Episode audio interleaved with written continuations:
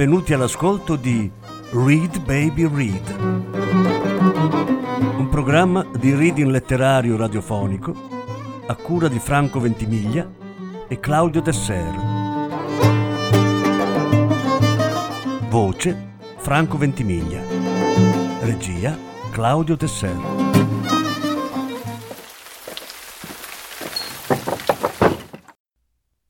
Julio Cortasar il persecutore.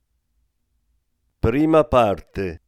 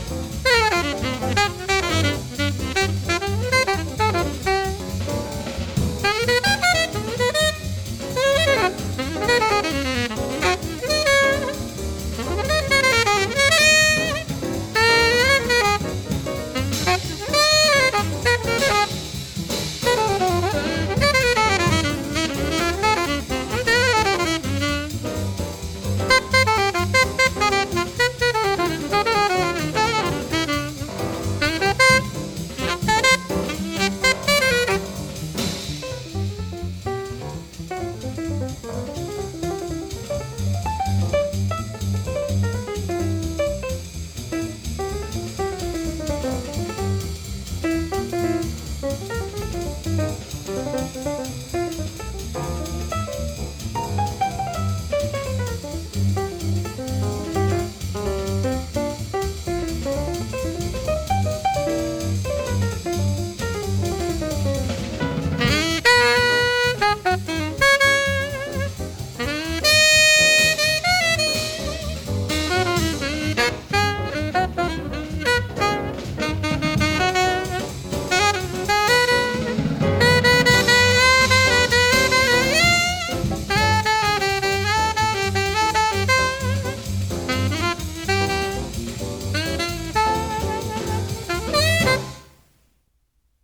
Dedè mi ha chiamato nel pomeriggio per dirmi che Johnny non stava bene e sono andato subito all'albergo. Da qualche giorno Johnny e Dedè abitano in un albergo di Rue Lagrange, in una stanza al quarto piano. Mi è bastato vedere la porta della stanza per capire che Johnny vive nella più squallida miseria.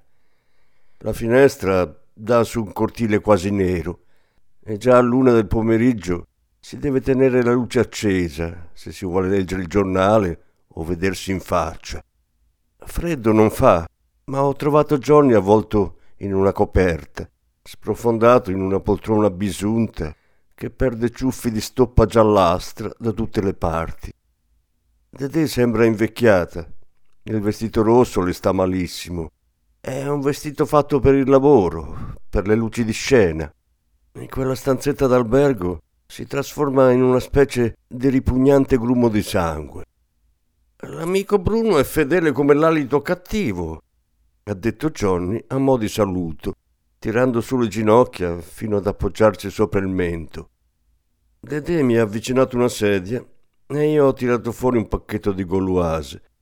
Avevo in tasca una fiaschetta di rum, ma non ho voluto farla vedere prima di capire la situazione. Credo che la cosa più irritante fosse la lampadina col suo occhio strappato appeso al filo lurido di mosche. Dopo averla guardata una volta o due ed essermi schermato gli occhi con la mano, ho chiesto a Dedè se non potevamo spegnere la lampadina e accontentarci della luce della finestra.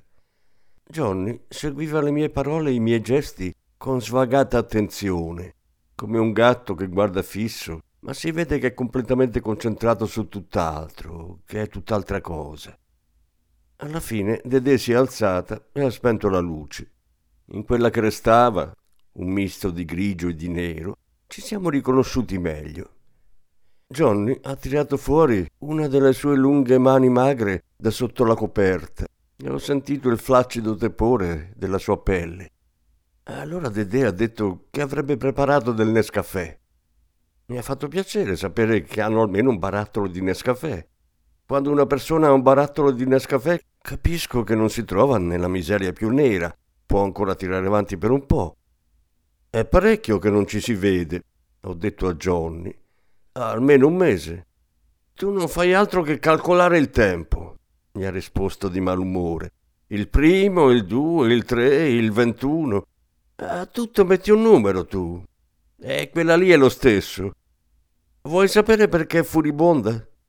Perché ho perso il sassofono. E ha ragione, dopo tutto. Ma come hai fatto a perderlo? Gli ho domandato, istantaneamente consapevole che era proprio quello che non si deve mai domandare a Johnny. Nel metro, ha detto Johnny. L'avevo messo sotto il sedile per maggiore sicurezza. Era magnifico saper di averlo sotto le gambe, perfettamente al sicuro. Se ne è accorto mentre stava salendo le scale dell'albergo, ha detto Dedè con la voce un po' rauca. E io ho dovuto correre come una pazza ad avvertire quelli del metro e la polizia. Dal silenzio che è seguito ho intuito che tutte le ricerche sono state inutili. Ma Johnny ha cominciato a ridere come fa lui, con una risata che veniva da dietro i denti e le labbra. Qualche povero diavolo si starà sforzando di cavargli fuori qualche suono, ha detto. Era uno dei peggiori sassofoni che ho mai avuto. Si capiva che ci aveva suonato Doc Rodriguez. Era completamente deformato dalla parte dell'anima. Come strumento in sé non era male, ma Rodriguez è capace di mandare in malora uno Stradivari soltanto accordandolo. Eh, non puoi procurartene un altro. È quello che stiamo cercando di fare, ha detto Dedè. Pare che ne abbia uno Rory Friend. Il problema è che il contratto di Johnny. Il contratto, ha scimmiottato Johnny. Che vuol dire il contratto? Bisogna suonare e basta. E, non ho il sassofono, né denaro per comprarne un altro. E i ragazzi lo stesso. Quest'ultima cosa non è vera, e lo sappiamo tutti e tre.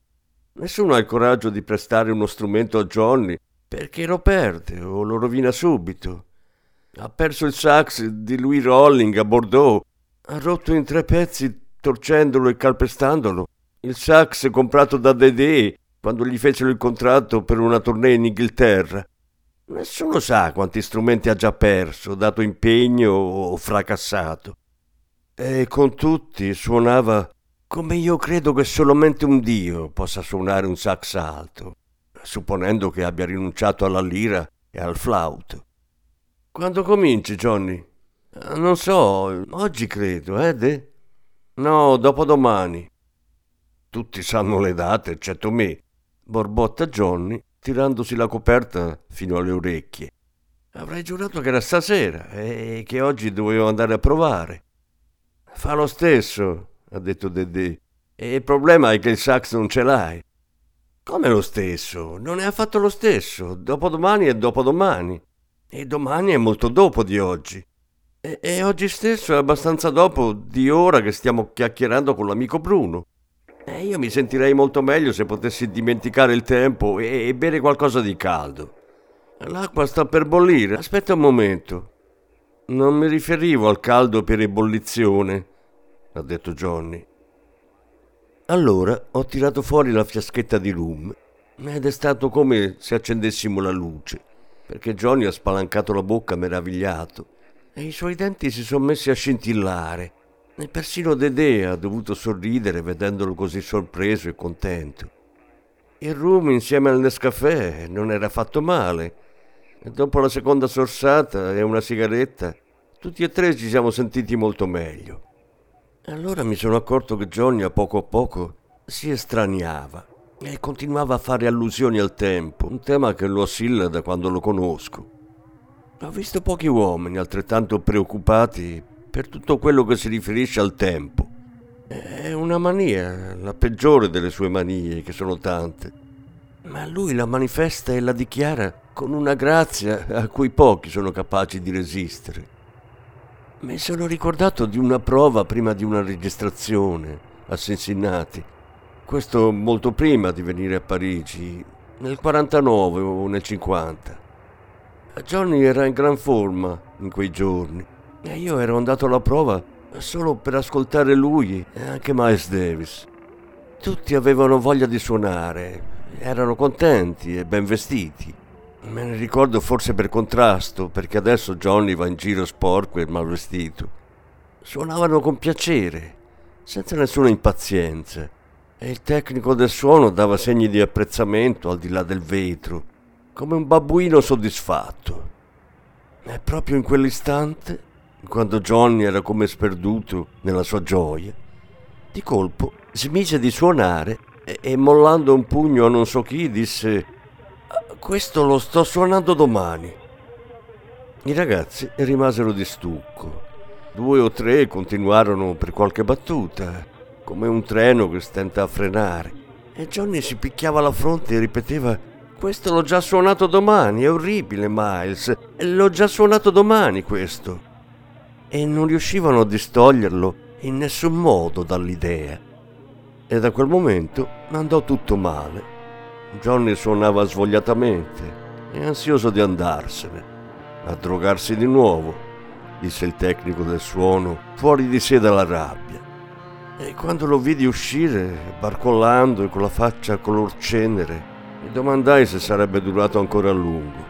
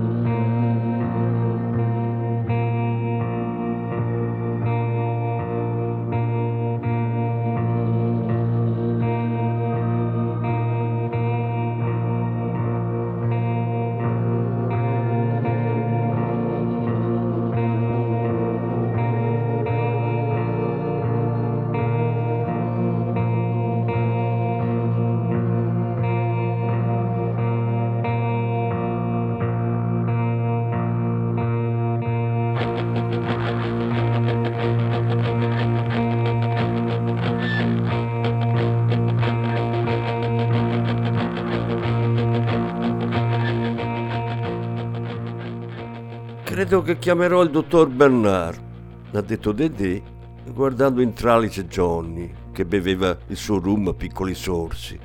Hai la febbre e non mangi niente. E il dottor Bernard è un povero idiota, ha detto Johnny, leccando il bicchiere. Eh, mi darà dell'aspirina e poi dirà che gli piace moltissimo il jazz, per esempio Ray Noble. Renditi conto, Bruno, se avessi il sax lo accoglierei con una musica che lo farebbe ridiscendere a precipizio i quattro piani, rimbalzando col culo in ogni gradino.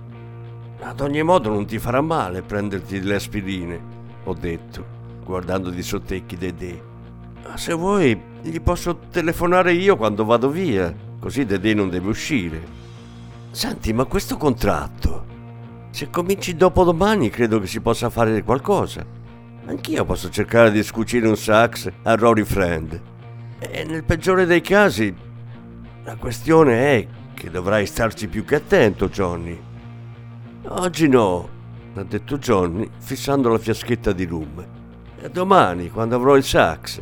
Adesso non c'è bisogno di parlarne, Bruno. Ogni volta mi rendo conto meglio che il tempo io credo che la musica aiuti sempre a capire un po' questa faccenda. Beh, a capire no, perché la verità è che non ci capisco niente. L'unica cosa che faccio è rendermi conto che c'è qualcosa. Come quei sogni, hai presente, in cui cominci a sospettare che tutto andrà in malora e hai un po' di paura in anticipo, ma nello stesso tempo non ne sei affatto sicuro e magari tutto si rivolta come una frittella e all'improvviso ti ritrovi a letto con una ragazza stupenda e tutto è divinamente perfetto.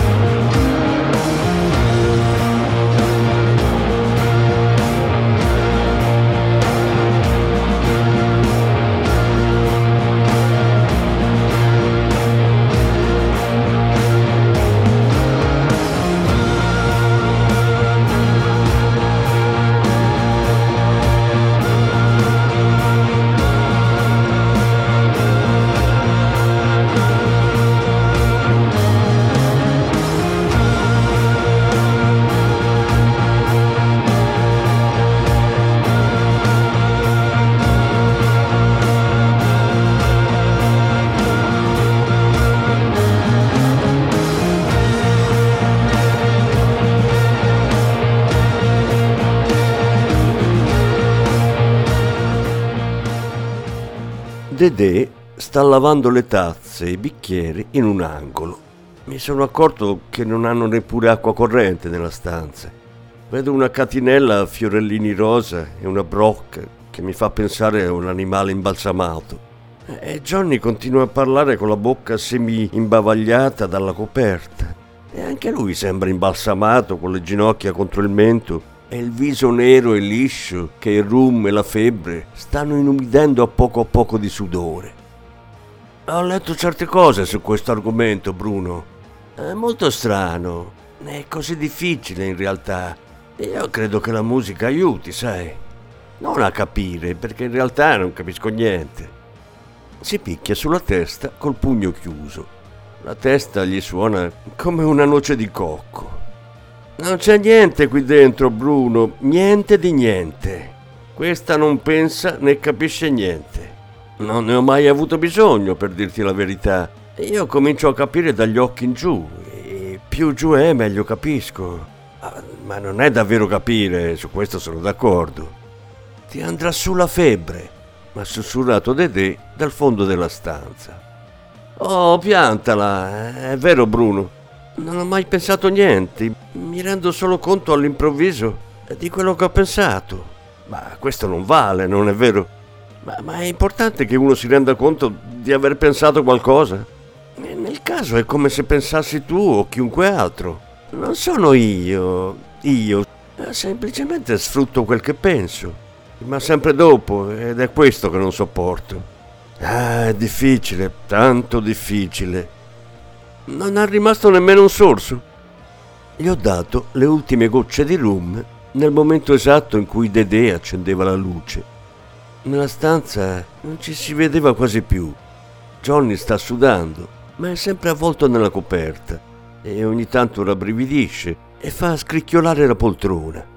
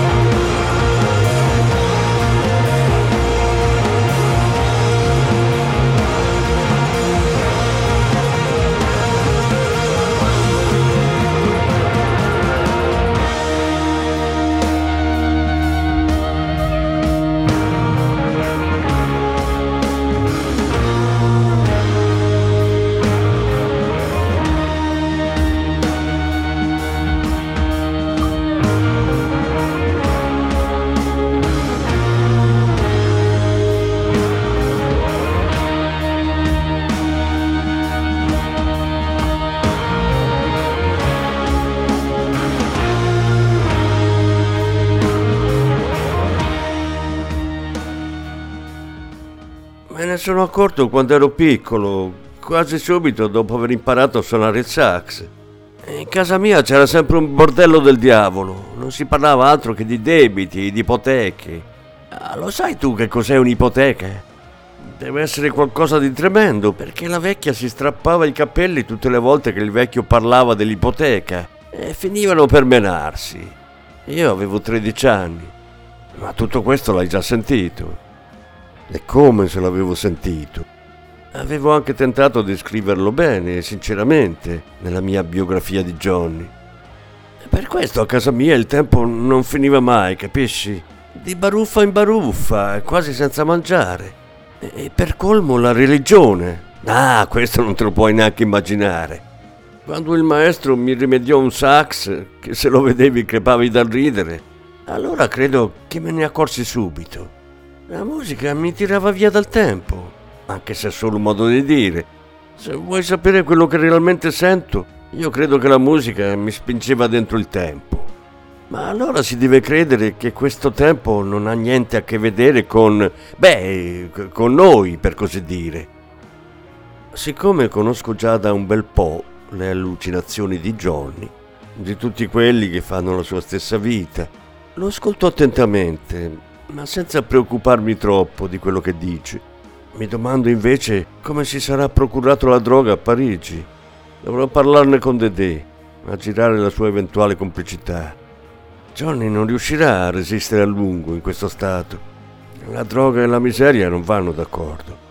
Penso alla musica che stiamo perdendo, alle dozzine di incisioni in cui Johnny potrebbe lasciare ancora il suo segno quell'anticipo stupefacente su qualsiasi altro musicista. All'improvviso la frase questo lo sto suonando domani si riempie per me di un senso chiarissimo, perché Johnny sta sempre suonando domani e il resto rimane indietro. In questo oggi che lui salta senza sforzo con le prime note della sua musica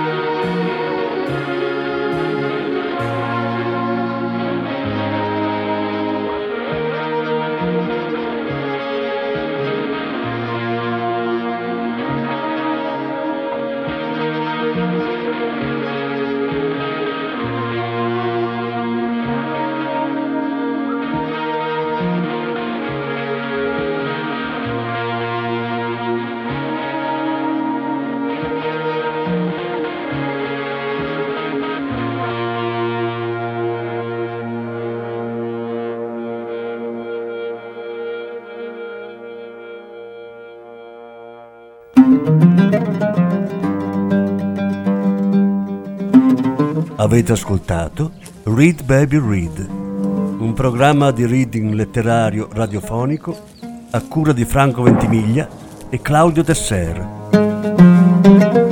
Grazie per l'ascolto, alla prossima settimana.